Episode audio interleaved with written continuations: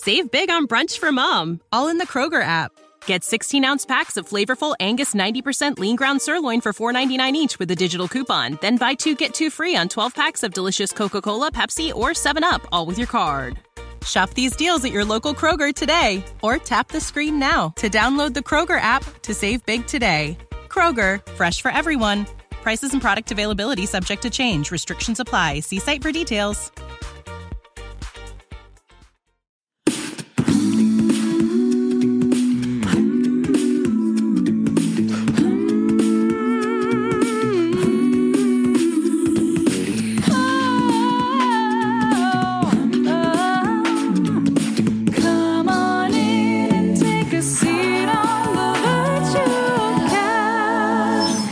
Welcome to episode 369 of the Virtual Couch. I'm your host, Tony Overbay, a licensed marriage and family therapist, and I am here today. I have a co host in studio. My co host is Alexa Lovell. Alex, how you I was going to say drum roll. Drum roll. Hey, uh, you that. do the editing, so can you insert a drum roll? I don't know how. Okay, I could maybe figure it out. I know. Let's get on that, right? And then Alexa Lovell, formerly known as Alexa Overbay, Mhm. aka my daughter. Four years ago. four years ago changed. Yeah, you Yeah.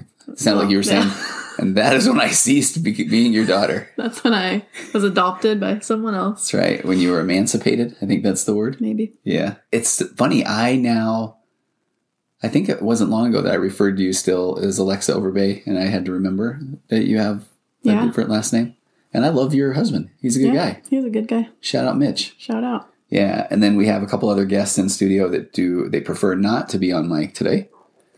One is The uh, lovely Wendy over lovely Wendy Overbay, And my dog. and your dog Charlie, a, an amazing golden retriever. But we we've been talking about doing this episode for a little while, and when we were looking up when we did the first episode with you, Wendy, myself, and Mitch, we didn't even realize it was almost a year ago. To I mean, to the date. yeah, almost. Yeah, so I think it was released on March 30th of 2022. We're recording this on March 26th. It'll probably go out on the 28th, 29th of 2022, and it's hard to believe it's 2023. 2023. Thank you. Still writing 2022 on my checks. That's a joke. I don't use checks because I don't. Have you ever written a check? Yeah. Have you really? That's how we had to pay my rent when I lived in Idaho. They Wow. only took checks. Oh, that and that wasn't that long ago. Yeah. Okay. I don't know why, but Yeah. Do you remember we were talking earlier? Do you remember a landline? yes. Okay. Well, uh, yeah.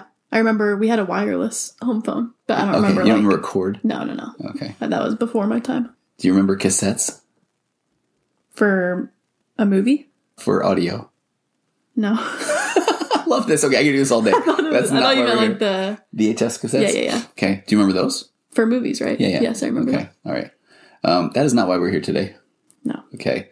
And as a matter of fact, to set the the stage, we were looking at the show notes from the episode a year ago, and I thought that was a good place to start. So let me let me just read what the show notes were. So a year ago, we did an episode called Alexa's Road to Recovery. Daughter Alexa shares the struggles. Dot dot dot. I guess that I'm. Re- I don't know why the whole it's not here. It was a very powerful title. Um, Doesn't sound like it. no. Dot dot dot. Oh, oh.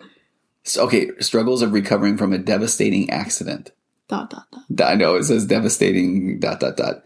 If I, guess if I make the screen larger, let me do that. Um, and- oh, since you're editing this, this May. Oh, that was it. Oh nice. Okay, so it was called Alexa's Road to Recovery. My daughter Alexa shares the struggles of recovering from a devastating accident. And here's what we wrote. And we were just talking, you and Wendy and myself, and it's pretty crazy to even think of where things are, even from when we wrote these show notes. So Yeah. I said on Saturday, February 5th, my daughter Alexa drove to the gym after completing a week in the externship of her dreams. She was just a few months shy of graduation to become an ultrasound technician. She had committed to a physical health routine months ago and was in the best shape of her life. She was living apart from her husband Mitch for the first time as he completed his final semester of college. Upon graduation, Mitch was planning on taking the MCAT in May. They had worked hard and they sacrificed a lot to get to this point in their early lives in hopes that they would both be in a position to help others for the remainder of their lives. First of all, before I keep reading this, I don't think I had my Grammarly subscription yet because this sounds like pretty bad grammar. Yeah. It does. So It's um, okay. it'll sound better on this one. okay, and then it continues. And then in an instant, their lives would be altered forever. A large truck ran a red light and T boned Alex in her Mini Cooper, throwing the car over a 100 feet into a nearby field. Her injuries have been nothing short of devastating. Alex, Mitch, my wife Wendy, and I discussed the impact of this devastating change on their lives and the effect that tragedy can have on the extended family, and how one event can significantly alter the future that someone had worked so hard to make a reality. So, here's why the show notes are so interesting to start with is we could even break down those. Mitch was getting ready to mm-hmm. take the MCAT. Yep. And if we start there alone, Yeah. what did we do yesterday? Well, Mitch flew us in an airplane to Sedona for lunch. Because Mitch did not end up taking the MCAT. Nope. Instead, He is in flight school or Yeah. pilot school, whatever you yeah. call it. Aviation. I am, and maybe we should have brought him in and asked him, but do you feel or do you know is some of that just, hey, uh, life's short. Do let's let's figure out what we want to do. Well, it ties into my well, obviously it ties into my accident. That's what we're talking about. But Yeah. he just didn't have a super super strong passion for that. Yeah, But he was talking to some of my surgeons and like a lot of the people on my, you know, Oh, hospital and recovery team. He got pretty close with my surgeon and they would talk a lot and he was just saying if this isn't something that you're dying to uh-huh. do, it's not gonna you know what I mean? It's not gonna be as beneficial as you may think. And Mitch just wasn't dying to do it. And so he started to explore other options and he loves adrenaline and adventure and all those cool things. And and so his friend actually owns a flight school. Shout out Simplify.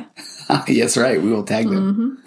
And yeah, so he looked into that, went on the discovery flight, and just fell in love with it. And he has just been killing it. Like he loves it. He has Yeah. so much fun. He it seems like he's kind of found a passion with that, which is makes me super happy. And obviously, it's a hard line between. I kind of don't think this would have happened if I wouldn't Right. have gone in the accident. Right.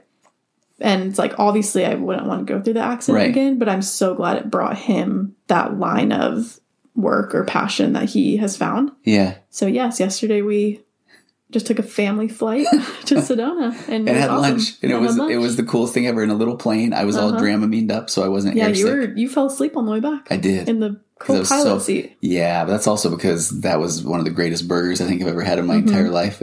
Yeah, that place is good. it was good, but it was it was it was wild to think Mm-hmm. that we come out here and then the four of us jump in an airplane that Mm-hmm. Mitch flies to Sedona so we can have lunch. And I didn't realize how much that having that conversation with your surgeon had helped Mitch. It is a big impact, I think. Yeah. No, that's amazing. Um, so we go from there to you were what two weeks in the externship of your dreams, and so I feel like I feel like I want to. People are probably wondering how well how did that go? I'm sure you got back to it after you recovered. You're probably done with that externship now, working in a hospital, right? Yeah. Nope. I wish. I mean, talk about that. That yeah, that whole experience was so weird because, yeah, I had just so I'm in ultrasound school in Phoenix, and I you go through about like 18 months of schooling and then a six month externship, which is basically like rotations, mm-hmm. as if if you were in like nursing school or something. So I was assigned a hospital, and I would do my six month training there and I had finally gotten one. It had taken a long time because of COVID. So I was finally assigned and I got out to that and was doing it for a week and I loved it. I loved my preceptor and the location was perfect. And then the accident happened and just that in itself like trying to figure it out with my school while I was not really all there. Yeah. Like, you know, mom was calling them and Mitch was trying to figure it out and so that got put on hold for a long time. That was in February. And then I didn't start going back to school to even just practice scanning until September, yeah. maybe October. I don't I don't even remember. And then they told me that I would need to repeat a class before going back out to externship to make sure I was familiar with Oh, and what do you remember about that? I remember, I, man, I just want to jump in and I want Wendy to talk so much too about, but I want your experience of, I know as a dad, I just, every time I think I would say to you, let me get on there and do some podcast and make a call out to all hospitals in the Phoenix area and, and get Alex on there. And It was frustrating because I had just felt like everything had fallen into place and I had worked so hard to get to this spot and Yeah. for it all to be taken away because of something that wasn't my fault Yeah. felt very unfair and and then to finally be you know wanting to make a plan again and then for that to kind of be shut down again and be like well we don't have a hospital you need to retake a class and meanwhile all my friends are graduated getting jobs starting the life that i thought i would have it was so hard to watch that happen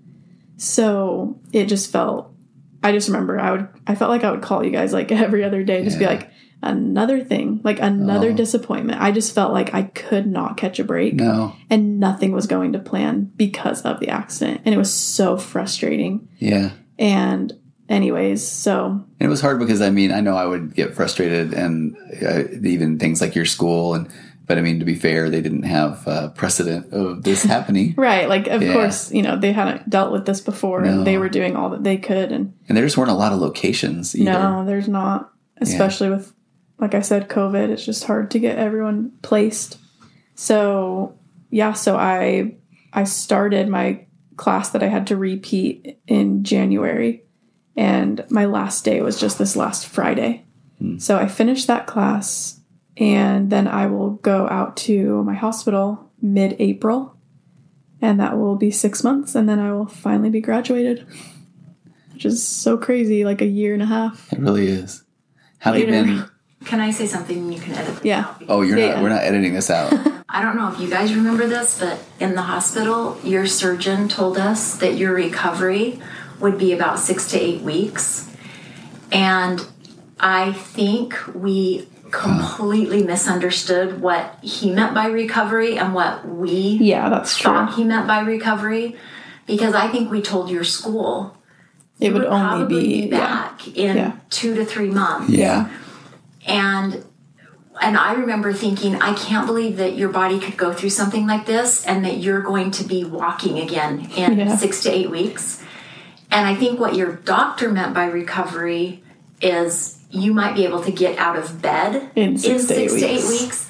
And we thought Like by I'll be six good. to eight weeks, Yeah. he meant you would be walking and that you would probably be able to go back to school. Yeah. And so I He think was not saying that at all. he was saying, I Yeah. really think he meant like you might be able to get up and put weight right. on your left Yeah. side or yeah. whatever. Yeah. Because in Six reality, weeks. six to eight weeks, I was still in my Oh. wheelchair Oh, for sure. or like maybe using my walker a little bit. Like there's no way I would have been No. back and at I, school. And I think that that made it.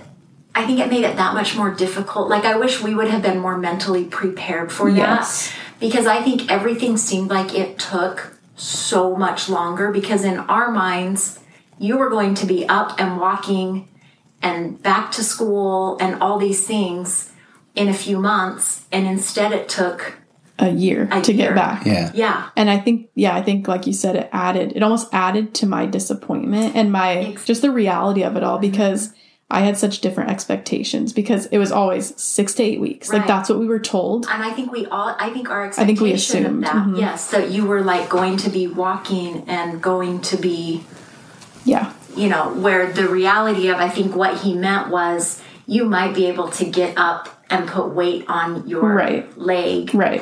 In Right. six to eight weeks. Which that's was true. about accurate. But Right. I remember Right. how much weight could you put on though. I remember you could only. I couldn't. Like I mean, well the first the first month or so they said do not use your left leg. Yeah. So I was completely shattered like in my pelvis. Couldn't use my left leg.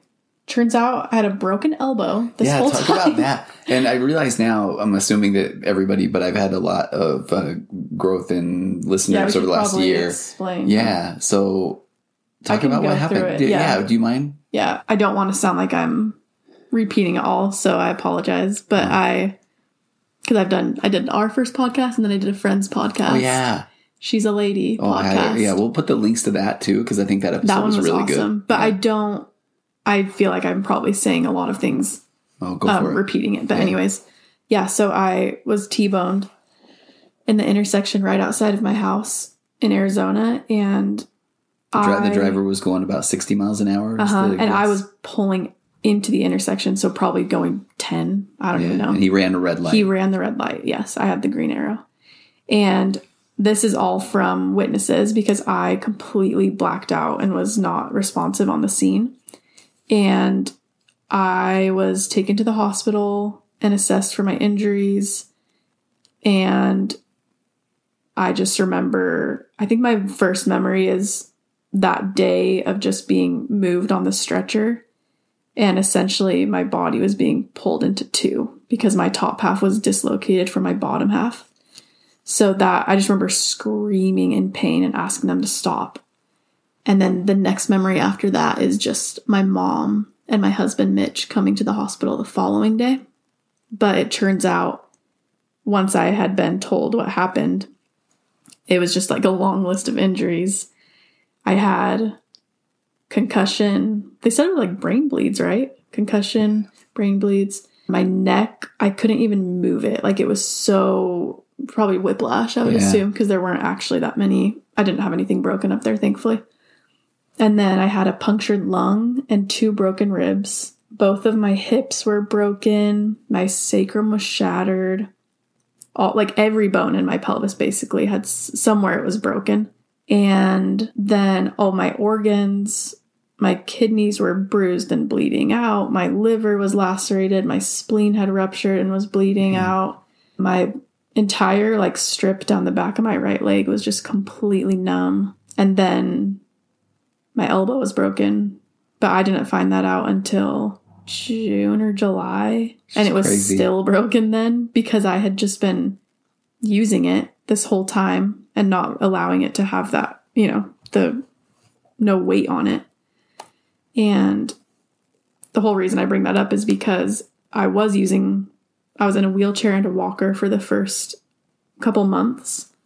And so, in order to use my walker and only be able to use one leg, I had to use so much upper body strength.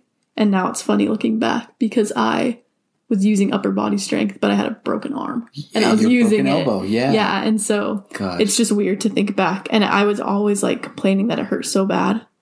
And it's just, it is interesting now to look back and think, oh yeah, because it was broken and, I was using it. And lower half was so in pain, honestly, it must did it just not feel no, like I just, it didn't feel like a big bad. deal. Yeah. Like I just had so much pain everywhere that that was such a minor thing that I was like, whatever. Like I'll get through that. and so, yeah, so I was in the ICU trauma for a week and then they moved me to a different hospital to do rehab. And as I mean, it was a hospital stay, but I was also going to PT every day, and that was another week long. And then I came home and was essentially just living in bed for three or four months until I was able to get around a little bit better. Yeah. And even that, I was barely getting around or leaving the house. And You know, it's interesting too. I, I was looking through some notes because I was going to read even your mom, Wendy had posted one time about what the doctor had said about Yeah. that basically your upper half had been separated from your lower half Yeah. and your entire pelvic ring had been shattered. And, and I, so I couldn't remember how to spell sacrum. So I was typing that into my notes. But then I found, I for, and this is crazy. I forgot I wrote all these things. We were joking about journals today. You've Yeah. got your journal. But I, I wrote a lot of things about just the things I don't remember about. We'll get to this one maybe later. But when Wendy and, and Mitch looked at the dash cam footage, you know, we've never talked about that. And, uh, yeah. and there's a part where talking about uh, at rehab, talking to the PT about the bump on the left side of your Oh, backside, Oh, yeah. right? Is your pelvis rotated? You know, you may have to address that down the road. And then I even found a note that I forgot about when we were sending a message out to the people following on social media or GoFundMe and and it was just talking about how you okay here it is. It says Alex learned today that she needs surgery ASAP I forgot this one. Mm-hmm. To address the numbness potentially being caused by one of the bolts in her pelvis because you had three 10 inch bolts in, in your mm-hmm. pelvis. And I just said it goes without saying that we were hoping that there would be no further surgeries needed but we're optimistic this will address some of the pain she's dealing with on a daily basis. And even in that scenario what would you remember that? Yeah, that was, I remember that was probably mentally one of the lowest points ever was around that time. I remember do you remember time frame like what month that yeah was. approximately July or and I think it was the last day of June. I think, or close to that. But you, Yeah. you've been told at that point too. What I thought was interesting was I kept. I think we were all thinking, well, you've got all these things that you'll need to deal with later. But you were. But I remember when you were almost said they, they were saying, okay, you're kind of done with surgeries and Yeah. you'll just check in every few months Right. or year or Right. whatever. And I remember thinking, that's crazy. I know it did seem weird just because of how much went wrong. It was surprising to me that it was just that original surgery, and then Yeah. they kind of just assumed, may you know, maybe there would be more, but we're just going to go with it now. So I had gone to my surgeon. I think I went every six weeks or so to uh-huh. check in with him and get X-rays done, and I had just kept addressing the numbness down my leg because not only was it numb, but it was so painful. Like I would get shooting pains down my leg and nerve pain, and it felt like my leg was on fire, or you know, just this just the weirdest sensations. And my surgeon was so, I think, just curious mostly, like what in the world would this be from? Was it from the accident? Was it from the surgery? What you know what I mean? Did we hit a nerve or whatever? And so he ordered a CT scan, and that is when he went through it with me in the room, and he just kind of like, like got really silent and was like, "Oh my gosh, this bolt is passing through a foramen in your sacrum that it shouldn't be, and essentially uh-huh. blocking your path of nerves right there." So I would assume that's where your numbness is coming from. And he just said, I really think we need to take this bolt Wow. out ASAP. And I think he was moving the following Yeah, I remember you were saying, and wasn't he retiring or something? He, or- yeah, well, he was moving to a different practice, like in Texas. So I wouldn't, you know, I mean, he wouldn't yeah. be dealing with me anymore. So he was like, "Yeah, I think I could get you in on Thursday," and it's like Tuesday. And I was like, "Oh, oh my gosh!" So I just remember him telling me that, and then basically he was like, "Someone will call you today, and we'll schedule it, and it will most likely be in a couple days." And I just remember bawling, like I just oh. could not handle another disappointment, like another challenge. And I remember because at that point it had been five, four or five months, mm-hmm. and I I had finally kind of felt like I was on like the upward, Yeah. like I'm getting around a little bit more. I was still using a cane, but I felt like I had kind of figured out like okay, I can take this medication if this is hurting, and I can do this if this is hurting, and I'm communicating with my school, and you know things were starting to look good. I had literally just gone home. Yeah, yeah. Oh, wow, I was my in When was mom- here for Arizona, five Right. months. And Yeah. I, I literally like went home. I think it was, like, the you week found before. Mm-hmm. that out like the next week. Yeah. that you were going to have to have. Another Like surgery. I went home for good with Yeah. like, no plans to come back like Yeah. every week. I know because Jake and I had to start cleaning the house every day. yeah. Finally, make it acceptable. Right. Right. Yeah. Yeah. And so and then yeah. So I feel like we were at this turning point. Okay, I'm gonna go home. You're well enough to like take care of your basic needs on your own, and then literally the next week, it's like, well, you need another surgery. Right. And it was so quick and so it was just all unknown that I didn't I kind of assumed like, oh, this is going to be another invasive procedure and like I might be going through this whole recovery again. Like I just Oh, yeah. assumed kind of the worst, right? Because I was like they're still going through into my pelvis to remove a bolt from my bone. There's going to be this gaping hole. It won't be as supported as before. They could mess something up, like And, and coming were- out if it the really nerves was like and dealing if through your nerves or whatever, then right. that Like that's so affected- scary. yeah. I was so scared. Do you remember too? One, I can't remember which doctor told you this, but one doctor, we asked one time about, well, like when will the bolts be removed? Right. And they were like, oh, never. And they said, trust me, you don't want them removed because it will be so painful. Right. Do you remember that? So then for them to be like, oh, we're gonna take it like, out. The way your bone grows around these, like you do not want to have them removed. Yeah. And so then when you called and said, I have to have one of them removed, Yeah. I was like, oh my gosh. Yeah. Like, no, Yeah. because just because what we had been told about Right. if that ever happened. Right. So, yes, I just remember I just was devastated and I just felt like everything had to start all over from the beginning. And once again, I was just kind of like, this is just so unfair. Like, Yeah. what in the world? And I was so upset and scared. I was so scared. And so then I had that procedure done super quick. And it was so weird being more like alert and awake for this one. Not awake for oh, the surgery. Oh, obviously, but like, yeah. Oh, but not just I coming mean, in and like- out of consciousness in, Yes. in, in a sense. Yes, to actually, I remember the prep for the surgery and, you know, getting the IVs and everything. And first time Oh. around, I could not tell you a single thing that happened. And so it, it was just interesting. And, and thankfully that the surgery went well. I still have the bolt. They let me keep it, which is fun.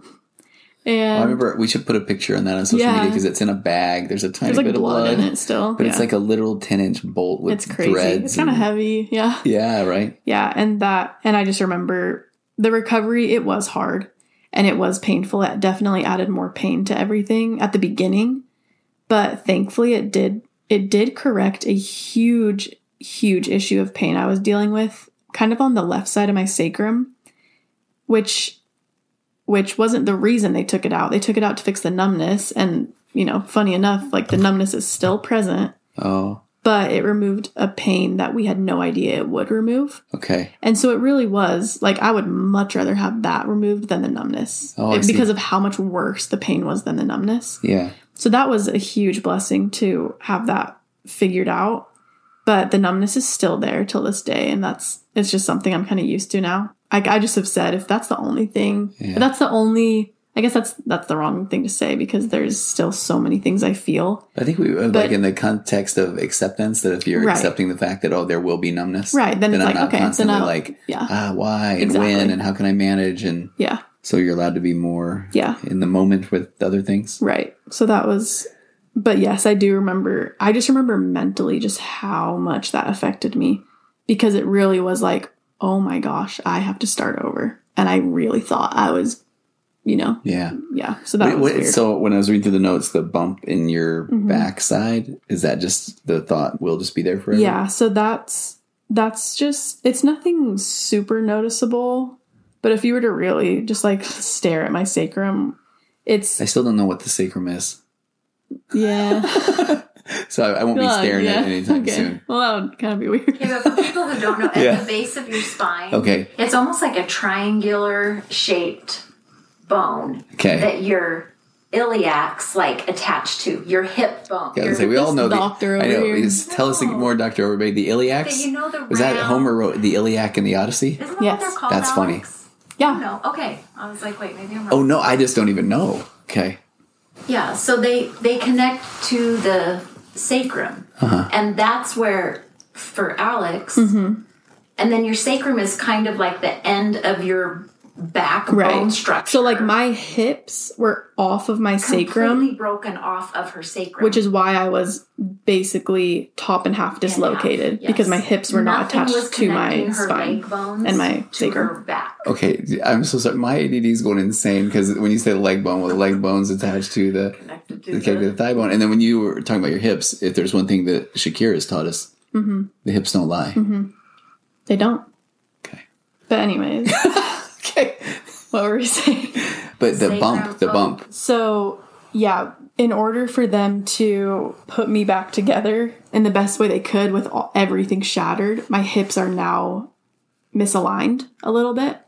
And so if you if you were to look at them or feel them, you can see you can see that they're not the same shape on both sides.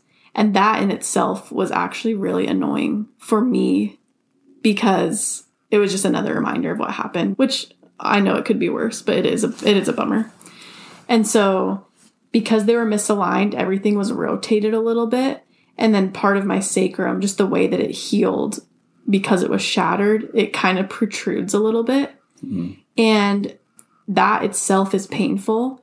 And that also is something that, like my physical therapist was saying, it could cause problems in the future because that's kind of the first spot that's touching your bed or touching a oh. chair or things like that. So, so that bump, yeah, and it was it was scary because we were kind of like, what the heck is this? I know And I, that broke my heart whenever you heard about that. Yeah.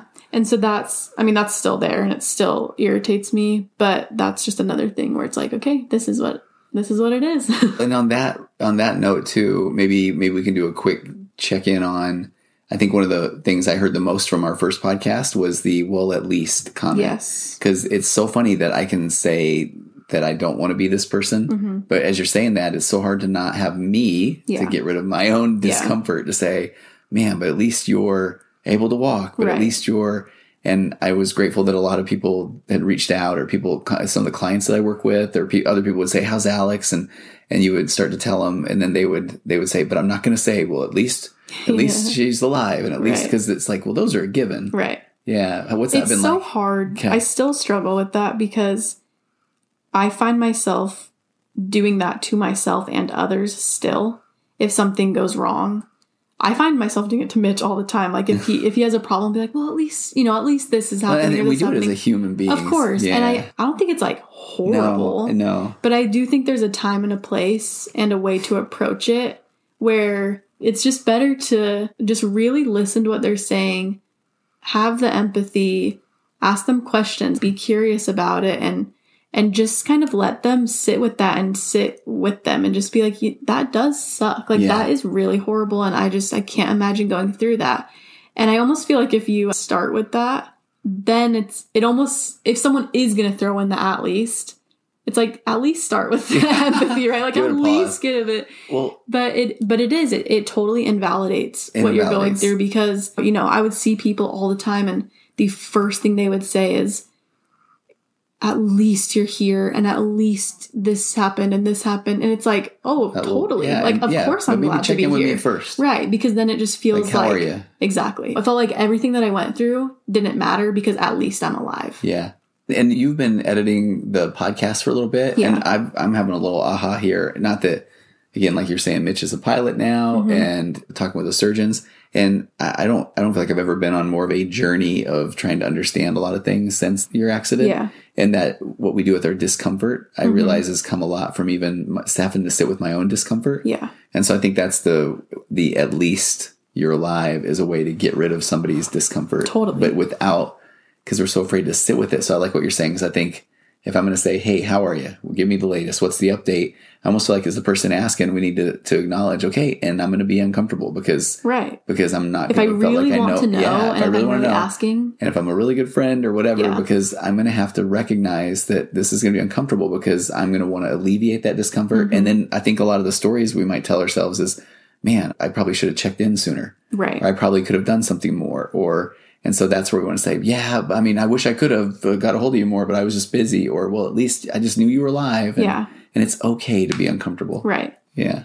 Right. And it and yeah, it's just it is such a weird line because I am so grateful for the people that would check in and try to churn things more positively and spin things positively because of course I needed that. I was in mm-hmm. such a dark place.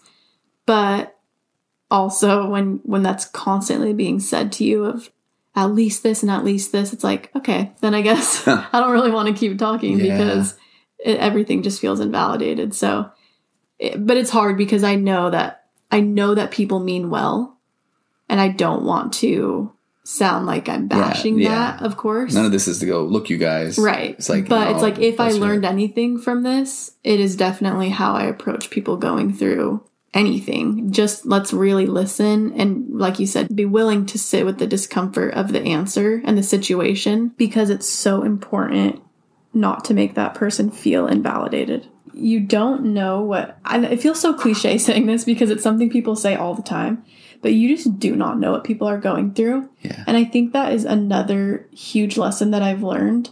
Even if you think you know or you've gone through something similar, like you just you don't know. And I feel like that's something we just need to accept. And and I think it's hard because if you were to look at me, and this is this is amazing that I don't have any obvious Yeah. limitations or you know what I mean? Like you you wouldn't know that that had happened to me if you were just to look. And I'm so grateful for that. But it also is hard when people then just immediately assume like, "Oh, she's fine. Yeah. She is over it." She, you know what I mean? It's and it's and yes, I've moved on from certain things, but oh my gosh, I'm still like in, in the thick of it, you know, mentally and physically. There's so many things that still bother me and hurt. And i'll just have comments all the time of like oh well you you're looking great and you must be doing this and feeling this. And Well, can I tell you, like, we- when we got here, you have this amazing dog, Charlie. You're in the backyard, and we were throwing sticks or playing catch, Mm-hmm. and you said, "Watch, guys," and you kind of lightly walked quickly-ish slash slow jogged uh-huh. a few feet. and that was Oh, and I was about to cry. Huge. I Honestly, I told mom later that night, I was like, "That I wanted to cry." yeah yeah and it's it's just the little things that no one would really pick up on or notice and it's I've thought multiple times if there was some scary situation in a store or something Oh, and you have to be people like, were like run, on." I'd be like, you know what? I'll just be back here trying to speed walk and catch up. Like I'd be in one for the trouble. Yeah. And you wouldn't know that just looking at me. So it's just little things like that where it just it opened my eyes for sure. Maybe I was just very naive to that, but just oh my gosh, you just don't. You really, really don't know what people are going through. Especially I think people are so good at just hiding, you know, oh, how are you doing? Good. Like that's just so we're just so quick to respond with that and it's like, oh, I'm not good. Well, it's okay. And then Mitch and I were talking at lunch today when we were waiting for a table, and he, and I, he was just saying, "Do you ever just look at other people and you just kind of, you know, you wonder what's going on in their lives, or you assume you know what's going on?" And then he and I break into the whole, and I've been talking about this on the podcast, observation and judgment. Mm-hmm. And then we both just for fun, we kind of looked around and said, "Okay, yeah, like how easy is it to just say." Well, that guy looks like this, or that couple looks this way. So I wonder if they're happy or not, or you know that kid's only on his device and his parents aren't talking to each other, and so so we just make all these observations anyway, yeah. and and throw those judgments in there. So I really like what you're saying about, and plus we have no idea Right. what the physical things they're going through, Right. And in my job, the, the emotional and mental mm-hmm. things, and mm-hmm. you got got them all going on, Right. And it's just, and I mean, I'm sure so many other people do, and we just don't know it. I think it's just important to, first of all, never to judge because, and, not assume. right, because I think, yeah, like you said, we're so quick to fill in that gap. We're so curious or we want to make a reason for something. So we just make these observations and judgments. And when in reality, like we're probably wrong Oh, we're most of pretty the much all time. the time wrong. Right. And and so anyways, I think that was just that's been a really big lesson to me of just I just try not to let any you know, anyone whatever they're saying or doing, I try not to take it personally and I know that they're going through something and try not to assume when I see someone going through something because it's just Well, it goes back to that. We're back to discomfort again because I feel like we make the observation and judgment to kind of ease our discomfort or anxiety, Mm-hmm. or even, I mean, talk about be curious, be Right. more curious. So if somebody curious. says that I, they they did or said something, and then we say, "Well, why?" or "Are you sure?" Yeah. or "I don't," but I don't think you should do that. I mean, we're still just doing all these things to to manage our own expectations Right. and our own emotions, Right. and, and that doesn't allow other people to have the space to have their own experiences. Right, totally. Oh, we just have no idea what people are really, really going through. And I think we just need to give everyone more grace And have more curiosity. Curiosity. Back off the assumptions to just to alleviate our own discomfort. Right. Okay, speaking of alleviate discomfort, Yes. can we talk a little bit about pain medications? Yes. Because I, I just, I, there are people that I have worked with. There are people I know that get addicted to pain medications, and you were on the the heavy stuff. Yes, I understand. And I want to know Why it can be Do addicting. you? I Because do. I, I'm so I want to hear. Were you, and first of all, were you worried about becoming addicted? Yes. Yes, I was. I was on, I mean, from the get go, they had me on oxycodone, tramadol, muscle relaxers. I think those were the main ones. But I was on we'll- we'll your mom high here, too. dosage. Yeah. But I was told all the time to be careful because of obviously Yeah. what can happen. And I remember at one point when my mom was staying with me, we had to go pick up my medication. And I would stay home in bed. My mom was my uh I wanted to make up a cool name for someone who goes and gets your drugs. Your your uh, drug mule. my drug mule. That sounds awful. But she would go get But my the good kind. medication. The good drug mules. Yeah. She would go pick up my medication and there was just a funny experience that we had. Funny. I I was Not funny. I was to say I was in uh, California, and when you guys told me this one, this is uh, talk about again. Look at me. Let me let me let me ease my discomfort by letting you guys know. I wanted to go fight some pharmacist, says the guy who's actually Yeah, let's never go been in back a on fight in his whole everything life. that we said. right? yeah, but what was okay? Tell lay out what was that Experience. experience, you guys? Well, I'm not even sure if I remember everything leading up to it. And Alex, you can help me. Like, Yeah. from what I remember, we just had a lot of hurdles with your medication, whether it was between your insurance mm-hmm. Yeah, or the and working with the pharmacy mm-hmm. and like everything involved. But I feel like we several times we would go to pick up the prescription. You would get the notification Yes. that like your doctor's like, "Hey, it's at the it's at the pharmacy. It's you know you can go get it." And we would go to get it, and they would be like, "Oh, you can't pick that up yet." And usually this was when I had like one or two pills left of my old one, and it'd be like, "Oh, we need this," and it was Right. so stressful. And it wasn't because you were lapsing, but they won't refill those things until right. right because you they Yeah. don't want you to take too much. Yeah. And you never, we never, you were taking exactly Yeah, what your doctor yeah. Yes. prescribed. Oh, yeah. Like we I was weren't too scared taking to over. Yeah. anything, yeah. Like we were sticking to the exact dosage that your doctor Yes. prescribed. And so we would, so I just remember on one occasion going in to pick it up and the pharmacy telling me, well, you can't, it's too soon to pick up this prescription. Mm-hmm. And I was like, well, her doctor is the one who just notified us that Right, it's that ready to be it. picked up and she only has like two pills left. And, and he just kind of Oh, started. the, do you want to hear the note? Yeah. Yeah. Okay.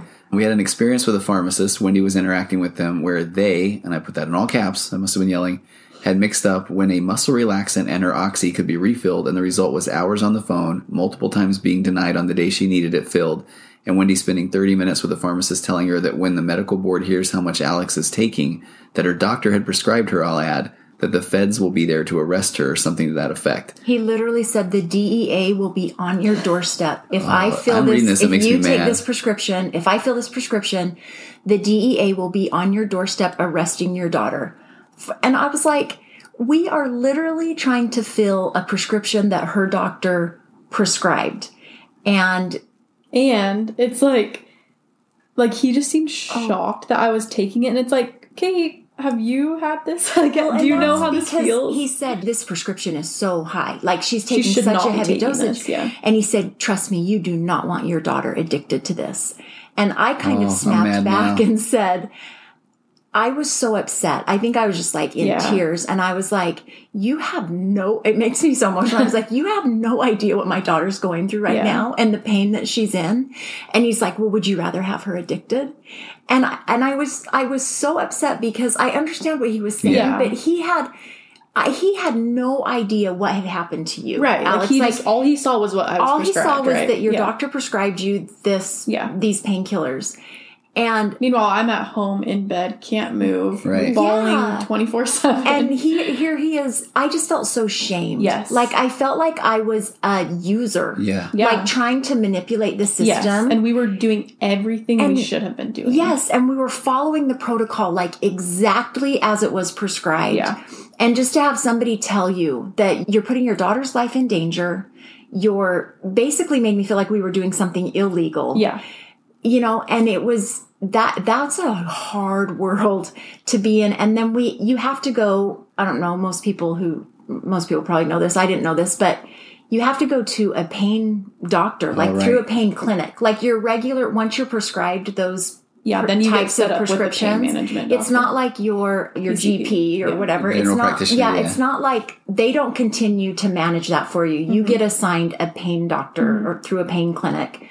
So then we're going to this pain clinic, which Alex's pain doctor was amazing. Yeah, like he was. was so nice and so great to work with. But the clinic itself, it, it's just a different world. world and it's it's just it's just such a crazy thing to be thrown into when you're already dealing with you know all we cared about was getting alex better Right. but then you're kind of thrown into this other world that you're dealing with too of trying to manage her you know Yeah. manage the medication and the pain and Right. just all that it was just an That was a yeah. It's like that, and that's what our days consisted of. Was yes was my medicine schedule for Mm-hmm. months. We had we both had alarms set so that we wouldn't miss it because if we would go past it, I would really start to hurt. Okay, if I read these, i uh, still have the yeah, let alarms read 'em. set on my So midnight, phone. midnight oxy muscle relaxer every day, six a.m. oxy muscle relaxer. I mean, you got twelve. I six- have them like still Yeah. set. It was like my every four to six hours. Yeah.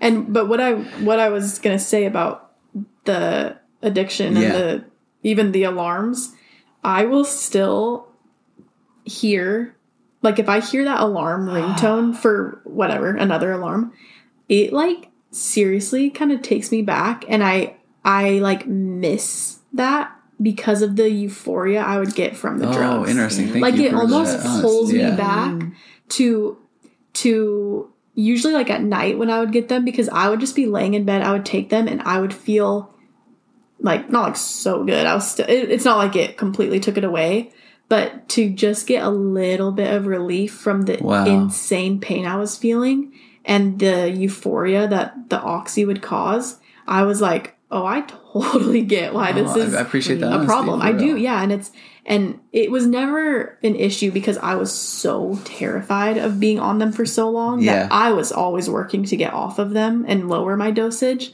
But oh yeah, I get it. Like No. it, it really. I mean, it it would help, and it would, and it's just funny because I yeah, when I hear a certain alarm, I'm like, oh that I kind of like that. Was. Oh. But you know, So then, did you did you experience withdrawals? I did, but not horrible. It was just when I was going down dosages, I would have like maybe a day or two of night sweats or headaches, or it was nothing Yeah. horrible. And then, like, finally going off of them, I had worked my way down to such a low dose that when I finally stopped, it was kind of the same thing. Like, I would get a night of, you know, night sweats Yeah. and and a fever, and then I was fine, thankfully. Wendy just left out of frame, but I have one more, and we don't have to talk about this much at all if you don't want. But there's one part that I just jo- jotted down, just bringing awareness to you and Mitch had watched all the dash cam footage mm. And sharing your impressions, and that was something. And I'm not saying that this is anything's better or worse, but I, I just I couldn't, and so I wanted to, you know, and you had talked about it, and and I think we both cried quite a bit hearing about that. And the notes I even jotted down was the interview with the guy who hit Alex was the most infuriating because you're watching him deny it that he didn't do it. And then when he was told he did it, he was really indifferent. And then somebody just said, Hey, I can give you a ride home. And then we found out later that maybe he'll need to do traffic school. But, but, and I, I could be completely wrong, but I, I believe I was told later that I think he just left the country. And so I don't know. How, how did you, do you have any thoughts around the, that footage or? This was the police I- body cam footage, Yeah. Right. way, I was going to, I was going to say saw. clarified dash cam Yeah, yeah. because Yeah, it was- Oh yeah, body my- cam. yeah. yeah, body cam. yeah, it was super hard to watch. So we were given this We were- footage yes. after the police had Yeah, obviously been there Yes. and gave it to us. And so we were just so we didn't see anything with the accident. I, we It was when barely the see the car in the right. background because Right. it was way, you know, it was far off. But it was just watching the police walk around and interview the driver of the other car, and it was it was super difficult to watch and to listen to and to listen to him deny that he did it. And then one of the officers just kind of said, Sir, we have five witnesses that watched it happen. Are you sure? You know, and then he's like, Well, I, I didn't see that it was red. You know, he, and it was just like infuriating because, you know, I'm watching it at Alex's house while she's laying in bed, you know, recovering and yeah. and it was just it brought it i think it had been like a month or two It'd probably since the accident and so to have it all come back Yeah. like that yeah would hard. not uh, recommend Yeah, yeah. yeah well, and like because honestly, you didn't want to listen or you I didn't want to listen to it or watch it and I couldn't. And Alex absolutely. It was just you not and at all. Mitch. Yeah, Mitch did, and Mitch Yeah. told me that it was really hard. Yeah. But there was there was a part of me that almost felt like I owed it to like the situation or Yeah. something to to bear hear witness of it, you know. And so, I, so yeah, but it was yeah, would not recommend. Yeah. Well, I pre- and honestly, yeah. So not that anyone will ever know that they're going to be in that position, but I appreciate you even saying that. It's weird. So when you talked about the alarm and then Yeah. want, you know, kind of going, oh, I, I so like the way you said that. There's a thing in psychology called a relational frame where you start to put two things together. Mm-hmm. And just when when Wendy's talking about watching the footage, I, it made me think about the Mini Cooper, and it was a convertible. And do you remember what you said today when we were leaving lunch? It's a beautiful, gorgeous day. Oh, I said it'd be a beautiful day to ride in a convertible. Yeah. And immediately, did we all think the same thing? Mitch said it. Oh, I mean, I thought it too. Di- Yeah, just what did Mitch say? Well, could have been if you didn't wreck ours. oh. Okay, and honestly, that's the stuff where I think it's, so funny. funny Yeah, it is now, is like it, when people when people do make some of those. Well, okay, we were we were playing Mario Kart last night with Mackie, and you said something about like car wreck or something, or Mackie said like "Oh, a car hit me like that, like that hurt." I'm like, "You what?" I'm like, "You Mario Kart?" So, and I appreciate when people can laugh like that, or, Yeah, that's or you know, or if Or I, when people say the classic phrase of, "Oh, it feels like I got hit by a truck." Oh. I'm like, "Oh no, it doesn't. no, it does not." We've said that a few times, like n- not Because people just say that, and, yeah. And you will be like, really? Yeah. Like to us, like Yeah. jokingly, and that's always. Well, I think back to Mario Kart. I think one of the times in my life, I think I beat you. Then you're like, "Does that feel good, Dad?" Yeah, You're proud of that? Yeah. yes, I'm sitting here. Yeah. in my wheelchair. Yeah. like, Yeah. I'm like, take that. that. Yeah. Yeah. So okay, I, I mean, I'm curious if you just have some thoughts from your journal. I mean, you brought that and Yeah, I you journal every day. I wish. I've journaled like five times throughout the last year. I bought this journal. I was like, "Ah, this might not be big enough. Oh. Maybe took a, not even a quarter of it. But no, I was just flipping through this because I had just written down some like random memories because Yeah. I didn't want to forget. Let's hear 'em. And then I also, a few months ago, had kind of just written down everything that I remember, like kind of the hard stuff, Yeah. which is hard to read, but I also just wanted to have it. And I, I'll go through some of it. I Yeah, don't know do. like what I'll keep or not, but Okay. You not even. She means editing the podcast, not what. Yeah, I might get rid of some of this stuff out of my journal. I might burn these Right. Yeah. Well, there were these are a few just random memories, not necessarily sad. I don't remember the first week much Oh, I think. uh, Can I just before you Yeah. even go past that? That's one of the questions I get asked the most. of what. Of the just okay, boy. You know when it. I, first, I'm typically told when it comes back, she's going to really feel this and this and this, and then that you're Oh, like going to remember if it. I get the memory back. well, uh, it's funny because a lot of people are saying, "Oh, it's coming back." Yeah, I've heard that a lot. Or I've heard that all of a sudden, like maybe I'll hear an accident and it Yeah. will bring back like the sounds of mine Yeah, or but you haven't had any I of haven't those. had any of Okay. that.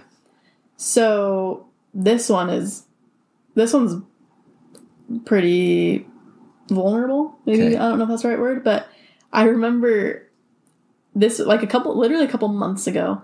I was talking to Mitch and he made some comment of like, "Well, I wiped your butt for you." So you you know what I mean? Like Oh. some and I was like, "No, you didn't." I was like, "No, you did not." And he's like, "Are you serious?" He's like, "My like your mom and I literally had to wipe your butt like when you went Yeah. to the bathroom." I do not remember you guys having to do that for me. That might be the brain protecting you. I'm so I- grateful I you don't me too. that, I really am grateful because that is Yeah. that is embarrassing. And we should say that was in the hospital, like when you were home. Like, Yeah, like we never did when you were home. but when you were in the But, like the first couple days because I I I could not lift or move, so you guys would like roll me over, have the to the bedpan. Like that is, and I don't remember that, And which I'm is good. So glad you Yeah. know. And for the record, mom has told me that she'll never wipe mine, even if I break both my arms. I have said that. Yeah. You so will. you feel special. You I don't think, I she would. will. I, you we would. will invest in a really nice bidet. that he'll click with what? Good point. I'll turn the bidet on. Okay, oh, I'll turn the bidet Oh, on. I'm Hey, down. there you go. Okay. There we go. Okay. compromise. Yeah. so okay, I'll just kind of read Yeah. through this. I don't know which which of it is interesting or not, but just the amount of IVs I had all over my hands and arms, and I hate IVs. I still have like kind of um, faint scars because of how many times I was Wow. pricked. I was moved to rehab, a different hospital, and I specifically remember that car ride was so traumatizing Really? because they, like, they just.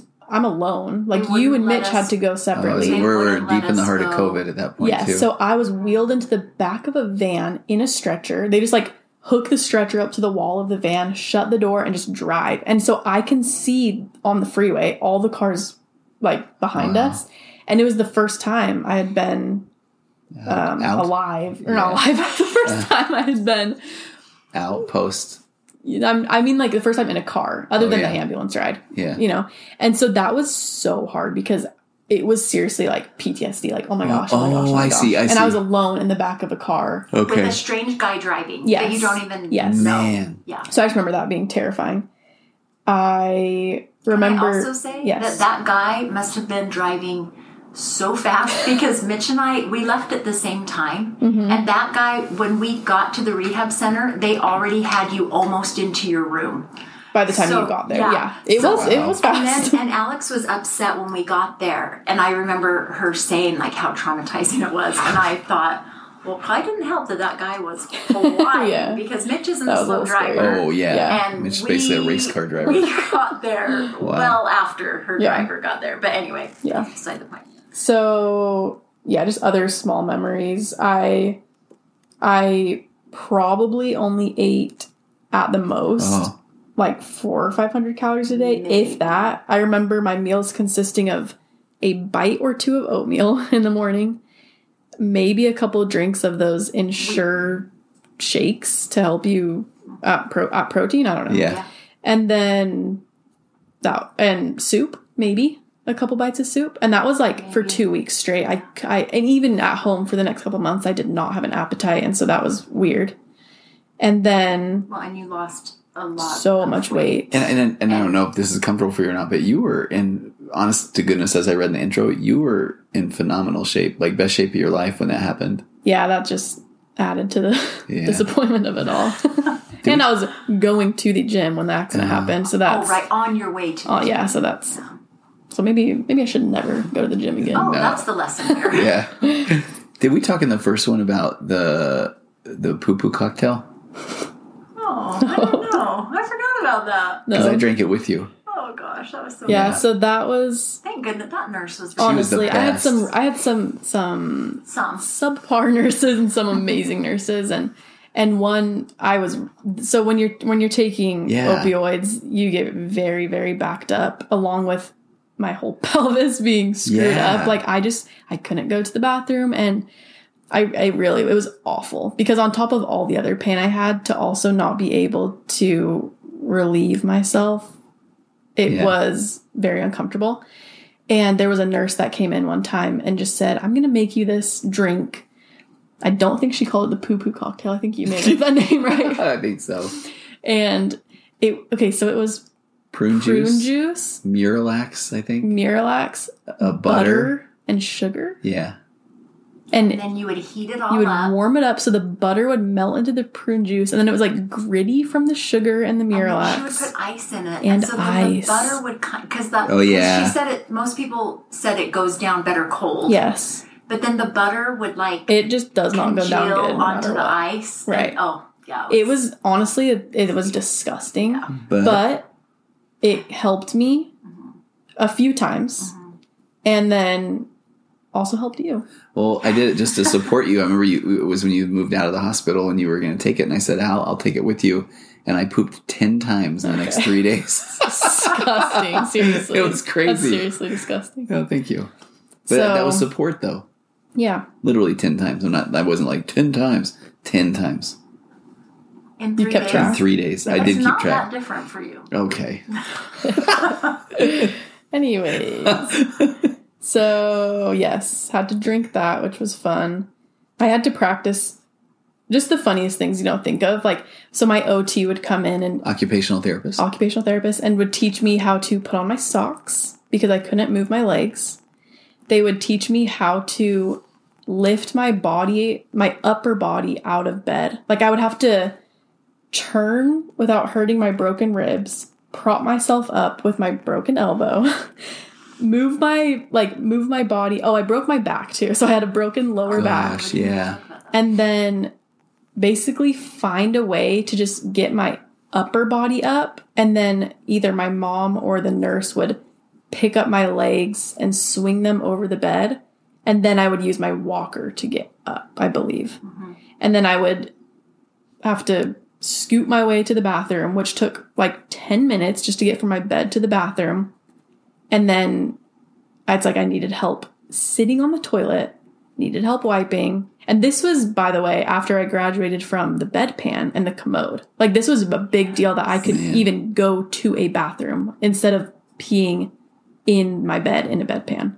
You know? So it's just the it was just the weird things that you don't think about. Like they were teaching me the best ways to brush your teeth while leaning on your walker and the Oh, best way to put your hair in a ponytail when you can't lift your arms above your you know what I mean? Like Wow. just like the weird things like that. And I had to practice getting into a bathtub that they had there, not even to take a bath, but just to say, okay, when you get home, this is how you're gonna set up your shower bench. This is how you're gonna get into your bath. This is how you're gonna, you know, wash your body and avoid the scars and not you know what I mean? Just all the things we had to like buy and order. Oh my gosh, because so we had to have the much house ready stuff. for Yes. or they wouldn't let you come home. right. So all We the had things that- we had every your- tool, every Do you still have that sweet padded toilet seat, or did you take that? No, we've I've graduated from that. I could I should probably still use it. was- Sitting still hurts a little was, bit. that was nice. That was nice. That was nice. okay. But yeah, so little things like like you know, putting my my socks on and and getting dressed and and even that I really couldn't like they they would help me try to do that, but I just like my mom would help me or Mitch would help me because I just I literally could not even put my socks on. And looking back at that, it's so weird. That was I don't know why that was a super. I remember that vividly. Yes. And I remember having to like walk around the corner because I just I just Yeah. started bawling. Yeah. Because watching you have to use like a um A little tool. the little tool to put your sock on. Yeah, and I just like, oh remember my thinking gosh. and the OT, like bless their hearts, they won't they won't help you. Like Yeah, because they want you to they want understand. you to do it. So they will sit there. If it takes you ten minutes to put your sock on, They'll sit there. they will sit there for ten minutes. Yeah. And again, saying it because that's their job. That's help their you. Yeah, of course. Yeah, I know. Uh, right. Those doggone OTs. No, that's what I mean. Like, bless Yeah, their hearts. I They're agree. so patient. But I'm sitting there and I just remember thinking, I'm just going to put her sock on. Right, like, come on. She, Yeah. I don't Yeah. want her to sit there and struggle. She's struggling enough to like Yeah. live. Yeah. Like, I don't want to sit there and watch her struggle for 10 minutes to put her sock on. Yeah. I will put her sock on. Right. And I know that's, I know they're teaching her Yeah. and that, but Right. it was, I just had to walk out of the room because I was like, this is like, Yeah. this is awful. torture. Like, Yeah. she can't put Yeah. her It's like there's socks life lessons on, there we'll have you to know? describe or just explore Yeah. someday, right? Because I'm with you. You just can you just Right. Like, can we see just- what she's going through. Yeah. Yeah. But then at the same time, I understand that that's that's their job, and I need to, you know what I mean. It's, Yeah. it is Yeah. helpful, and and other things just like, you know, one of my one of my PT lesson or not lessons, but my hour of PT for the day was okay. We're gonna wheel you downstairs, and you're gonna practice getting in your car, getting in and out of your car. They had and to that teach was us how. So hard for me to get into a car, a low car. That was so hard. But you know, bless them too for doing that because Mm-hmm. I'm so grateful. Like, obviously, they've done this before, they know what they're doing. Yeah. But they sent us home with so much knowledge. Yes. Like, had we not done that, Oh, we would have been in Mitch trouble. and I would have had no idea Yeah. how to. I would have been like, how are we, how in the world do we get her in the car? Yeah. You know? And they Yeah. have all these little tips and tricks oh, and yeah. Yeah. Yeah, and then just other things I have sneezing and coughing were They insanely painful because Oh. my ribs and my pelvis and everything. I oh, I have finally took a shower by myself. Took 4 months Wow. until I was able to shower by myself. My So I remember the first shower was week 2 in rehab and the OT came in and it was time for my first shower and I remember that was so hard cuz I'm just naked in front of five people who are Oh. trying to help me shower. I'm I'm just you know it's like at a, such a low place. You're so uncomfortable. I'm in so much pain, and it's like I'm just trying to shower. Like I mm-hmm. can't even shower. You know what I mean? Without five people helping me. Yeah. And so that I remember that was difficult. And then coming home for yeah the first four months or whatever, like my mom would or Mitch would help me take my clothes off, get into the shower, sit on the bench. My mom would have to wash my hair because I couldn't keep my hands above my head for too long. And it was just it was just too much physically shaving your legs. shaving my legs like it was just it was a it was a huge task and so that was a big moment to finally do that by myself and the warm water would hurt like my broken oh bones and Oh gosh, just weird God, the yeah water weird couldn't stuff hit your back. yeah because my that? sacrum would But you had to sit with your back to exactly the shower. Oh, yeah gosh, just yeah. weird things and then let's see mitch had to give me a shot in my oh stomach Oh, every morning for the first month or so that. blood clots or mm-hmm, something to help right? with prevent blood clots and I hate needles, so that was just oh. torture. I'm like, And here bless we go. Mitch, Mitch was so I, good. I was like, I don't Yeah. think I can do this, and Mitch was like, "Psst, I got it, no Yeah. problem. Yeah. Yeah. We watched a lot of March Madness, mm-hmm. Shark Shark Tank. yeah. I still I think about that. I, it's my go-to. Yep. That's a good one still. Let's see.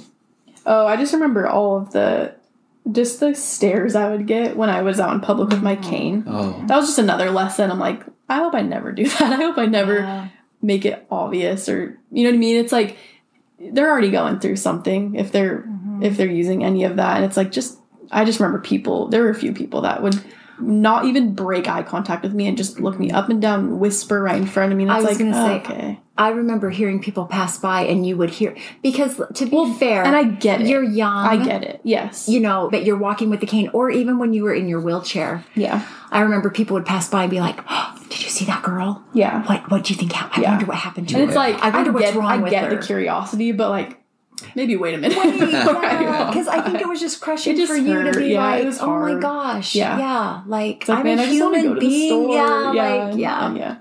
And then I don't know if you remember this, but apparently during my this I don't remember this either. By the way, Mitch told me this, but after my first surgery, my eye was slightly open, so my eye got a Oh, laceration. I do remember that because we Yes, they, it was we were awful. Yeah. like we were worried about my sight or something. Yeah. Like I got a cut in my oh eye Oh my because it was gosh, I open for too about long, that. and you would have to rub like a lubricant ha- on my eyeball for days. Oh, yeah. So that was just another I annoying thing. about yeah, that. I thought that was. And I just, I do remember feeling so bad because you had so much going on. I know. I was like, of course. And you I were can't like, my see." eye, like my eye. Okay, and then this is the more I keep wanting to say vulnerable. I don't know if that's the right word, but I just kind of wrote this. your handwriting in your journal is impeccable. Oh, It's crazy.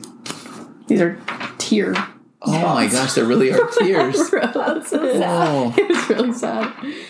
I feel like I was maybe trying to be like too poetic when I wrote this, but I'm just gonna read it anyways. Okay. Okay, hold on. Let me see where this is. This was in August, so I said it's been six months since my accident.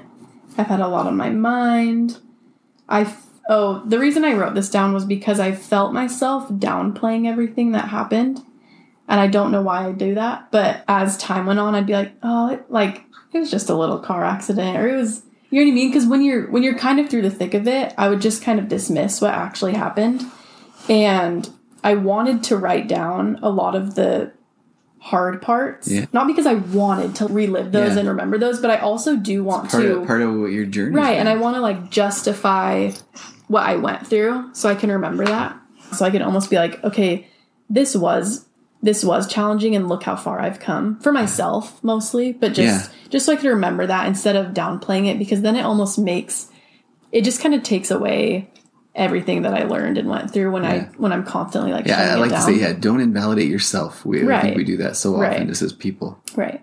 So, okay. I said, waking up in a hospital bed as nurses were basically pulling my top half from my bottom half while trying to move me, all while not knowing what happened to me, was horrible. Getting in a horrible accident after finally being placed in the perfect externship was unfair. Didn't think I would cry know, this me episode. too. Dang. Okay. Only being able to have two visitors per day from 10 to 6 and then being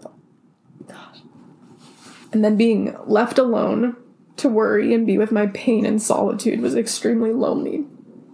Being forced out of my hospital bed after surgery to stand up with physical therapists was excruciating. Getting a shot in my stomach every day for over a month was painful. Needing help to go to the bathroom and wipe was extremely embarrassing. Not having an appetite and losing 15 pounds in two weeks was disheartening. Having a tube coming out of my lung and through my ribs was disturbing. Seeing my body covered with blood, cuts, scrapes, bruises, and IV lines was scary. My first time in a car after that accident to get transported from trauma to a rehab hospital was terrifying. Only sleeping two hours a night because of discomfort and then being woken up at 7 a.m. for three hours of PT was challenging. Using my walker with a broken elbow and only one good leg was draining. Seeing my non existent strength in my core and legs during the simple PT exercises was alarming. Using a wheelchair because one short hallway was too much for my body was upsetting. Spending Valentine's Day in the hospital without without my husband was not fun. Being woken up every 2 to 4 hours at night for my meds was frustrating. Having nurses help me out of bed to use the commode and watching them take the bucket out to clean it afterwards was humiliating. Having my first shower. Sorry, guys. Having my first shower as I sat naked on a bench in front of three other people while they cleaned me was awkward. Knowing that if I wanted to use the bathroom, I would need help lifting my legs off the bed, as well as needing five minutes to get there with my walker, and needing help to lower myself on the toilet was infuriating. Being discharged and getting in a car to come home was scary. Feeling trapped in my own room because I was too weak to do anything else was frustrating. Having my pain and feelings dismissed by those around me was heartbreaking. Watching my friends all graduate when I should have was torture. Feeling like I was a, burden. Feeling like I was a burden on my mom and Mitch was upsetting. Needing help getting in or out of my own bed was difficult. Having 24 7 pain for the first four months is something I would never wish upon anyone. Needing help washing my hair and body, putting lotion on, and brushing my hair was hard. Lying awake all night without sleep was lonely. Feeling so angry at what happened to me was consuming and challenging. Going to multiple physical therapy and doctor appointments weekly was tiring. Having swollen areas of my body and losing my curves was disheartening and made it feel like I was not beautiful. Not feeling grateful that I was alive and that things weren't worse made me feel guilty. I could go on and on, but overall it has been overwhelming, overwhelmingly challenging and lonely, and can still feel that way. Things are getting so much better, but I don't want to forget the things that I experienced because I'm so proud of myself. It has been so hard, but I'm coming out of it stronger and wiser than before, and for that I'm grateful. Man, Man, that's hard. I don't know. it shows you how it's just close to the surface. Oh, okay, It's just all the emotions can yeah, still be. right, and it's it's hard because I feel like a lot of that stuff is just things that unless you were right there with me, you just wouldn't know Yeah. that I was feeling or going through. And I don't even know. I don't even know why I'm sharing that, but Oh, I think I'm glad it's just you did. I think it's just eye opening and kind of goes back to the message of you just don't know what people are going through and what they still are feeling or experiencing. And I think that was just such a great lesson for me. Do you know that's so heartbreaking to hear you read that because, like, I was here. Yeah. You were so positive all the time. Yeah. And it just breaks my heart to hear some of the way that you describe things. And it was almost like eye opening right now to me to be like, I didn't, like, I knew it was hard, Right, right? right. But like, to hear you describe it that way, it's just like, it just breaks my heart that for everything that you went through Yeah. and, and continue to go through, you know?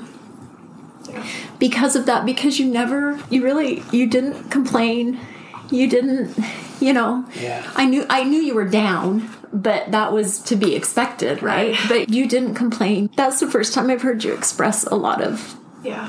Those feelings and i think that that is probably very i just think of other people who have gone through similar things have probably felt that way Yeah. and on the outside being on the outside you just we don't know that you Yeah, don't you know don't that know. Yeah. you know others don't know Yeah. you know what you're going through and even to be here and to be with you 24 hours a day i didn't know Yeah. a lot of that Yeah. you That's know interesting. Okay, Alex. Uh, first of all, I think it's important to note that we don't know what will sound like if you hear mauling in the background or licking or Alex's amazing one-year-old golden retriever. Charlie is here providing comic relief, but also woke up from her nap while you were Yep. Relaying those heartfelt notes. Yep. She's really keeping it positive. That's right. Licking my She's shoe. licking your shoe right now, which is really nice. I think another question, and, and then maybe we can wrap Yeah. things up. But I, one of the things I get asked often too is, you know, what, what's this? Will you be able to have kids? As I ask it, even it's even been said of, can you believe that somebody is worried about her having kids versus the like maybe it's the people that are saying, hey, at least she's alive. And what what what are your what are your thoughts on all that? And what do you know? And is it anybody's business? Oh, I see what you're saying. yeah, you see what I'm saying?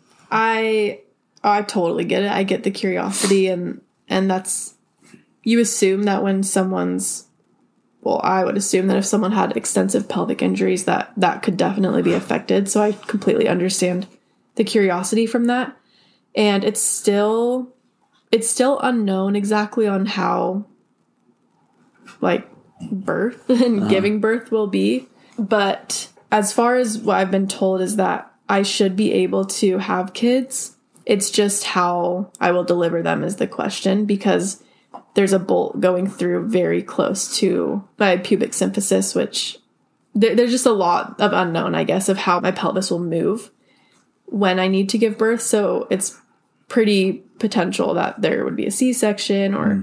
or things like that. And I, I also don't know if that will just be more painful since I have Yeah. you know issues back there. It's like if if just my body moving and changing with the baby, like I'm sure that that could cause a lot of issues. So they've they've definitely made note to have me see a specialist when I'm considering that, just to make sure we Yeah. look at everything but but no i totally i get the curiosity and and thankfully i don't mind talking about that because thankfully it is not anything that we're super concerned about right now as in it's Yeah. not like a you know it's not like a scary answer because it should be possible somehow which is good as we kind of wrap things up, and I think you've covered everything. But if people have questions, I, I would love for them to send them to us, and we can we can get on and do another one in a Yeah, little while too. I would think love that. right? I Yeah, I just also want to take the time to just thank all the people who have just done literally anything, whether it's prayers or good vibes or keeping their curiosity and asking my parents about me or checking in on social media, sending me a message, and especially when we had our GoFundMe up, just the just the donations we got were just truly mind blowing, and I just cannot. I seriously cannot express my gratitude enough for everyone that contributed to that, and I think I just I really I feel like I need to apologize for not expressing that gratitude Oh. sooner. I really it just that was that is just such a such a difficult thing to ask for someone to to help in that way. And at the time it really just felt like survival mode Yeah. to get through those months. And it was so it was just such a weird feeling. I remember after putting the GoFundMe up, I was bawling for hours after because it felt so wrong and vulnerable to be asking people for that sort of help. And it just seriously means the world. Like for the people who shared it and donated. And I just, I cannot thank everyone enough and express how truly helpful that has been for Mitch and I and our family and just has really helped us get through this time. And the support seriously was just, it was insane. And I just will, I just, I wish there was a way I could express that gratitude better, but I'm just so grateful. And I felt like I definitely should address that on this just No, because of how appreciate many, how many just wonderful supporters and followers there have been throughout this whole thing. it was phenomenal, and it did just it, it was really uh, touching because when you got deeper into that world of GoFundMe, and Yeah. you would see people that would have a lot of things that they were dealing with, and there wouldn't necessarily be the support, and then I would find myself feeling bad for those people, Right. and so and to know that even the people that were getting some support like yourself felt bad about that and Yeah. it's it just shows It's you what a tough hard, spot it's in but uh, yeah how grateful though we all were for the people that just any anything and it Yeah, wasn't even just anything. financially it was like spreading the word or the Yeah. like you say the prayers or any of that was Yeah. was amazing It really was. And I'm just super grateful. And yeah, I'm just, it's just, it is really crazy to think that that was a year, over a year ago. And just to see how far I've come and just how changed I am because of it, both physically and, and mentally, and just how it's just, it's such a new world of dealing with, you know, chronic pain and, the mental struggles from it. And it's opened my eyes to just so many things like what other people are going through. And and it still is hard for me to even talk about it because I I default to the fact that I know people out there have it worse. And so it feels weird to dive into my story when I know it can be worse but I obviously am grateful for everything it's taught me as difficult as it has been and still is. Yeah. But i do think there have just been so many valuable lessons and and things to learn from it so Grateful to be here. grateful that you are willing to share and that we Mm-hmm. have a platform to kind of get the message out because I know that again we never wish that any of this would have happened Right. but I know personally I know from people that I, that I work with in my office from the messages that we receive that there have been a lot of things that people have been able to self-reflect and make some change in their lives so Yeah. yeah I'm grateful that uh, you're willing to be this open and thank you to our off the mic guest Wendy for all that you've Mm-hmm. done this counts as you being on the podcast again you Second vowed time? it uh, Or more? I think she's been three, maybe. You were in the background. No, you were in COVID Kids. Oh, and then the first one of these episodes. So three, three times that I've had you on here. Nice. One of these times it's going to be one on one, an in depth interview. Okay. Alex, thanks a lot. Thank you. We'll see you next time Okay. on the See virtual you cast. Okay. Compressed emotions flying past, our heads and out the other end. The pressures of the daily grind, it's wonderful. Elastic waist and rubber ghost, I'm floating past the midnight hour. They push aside the things that matter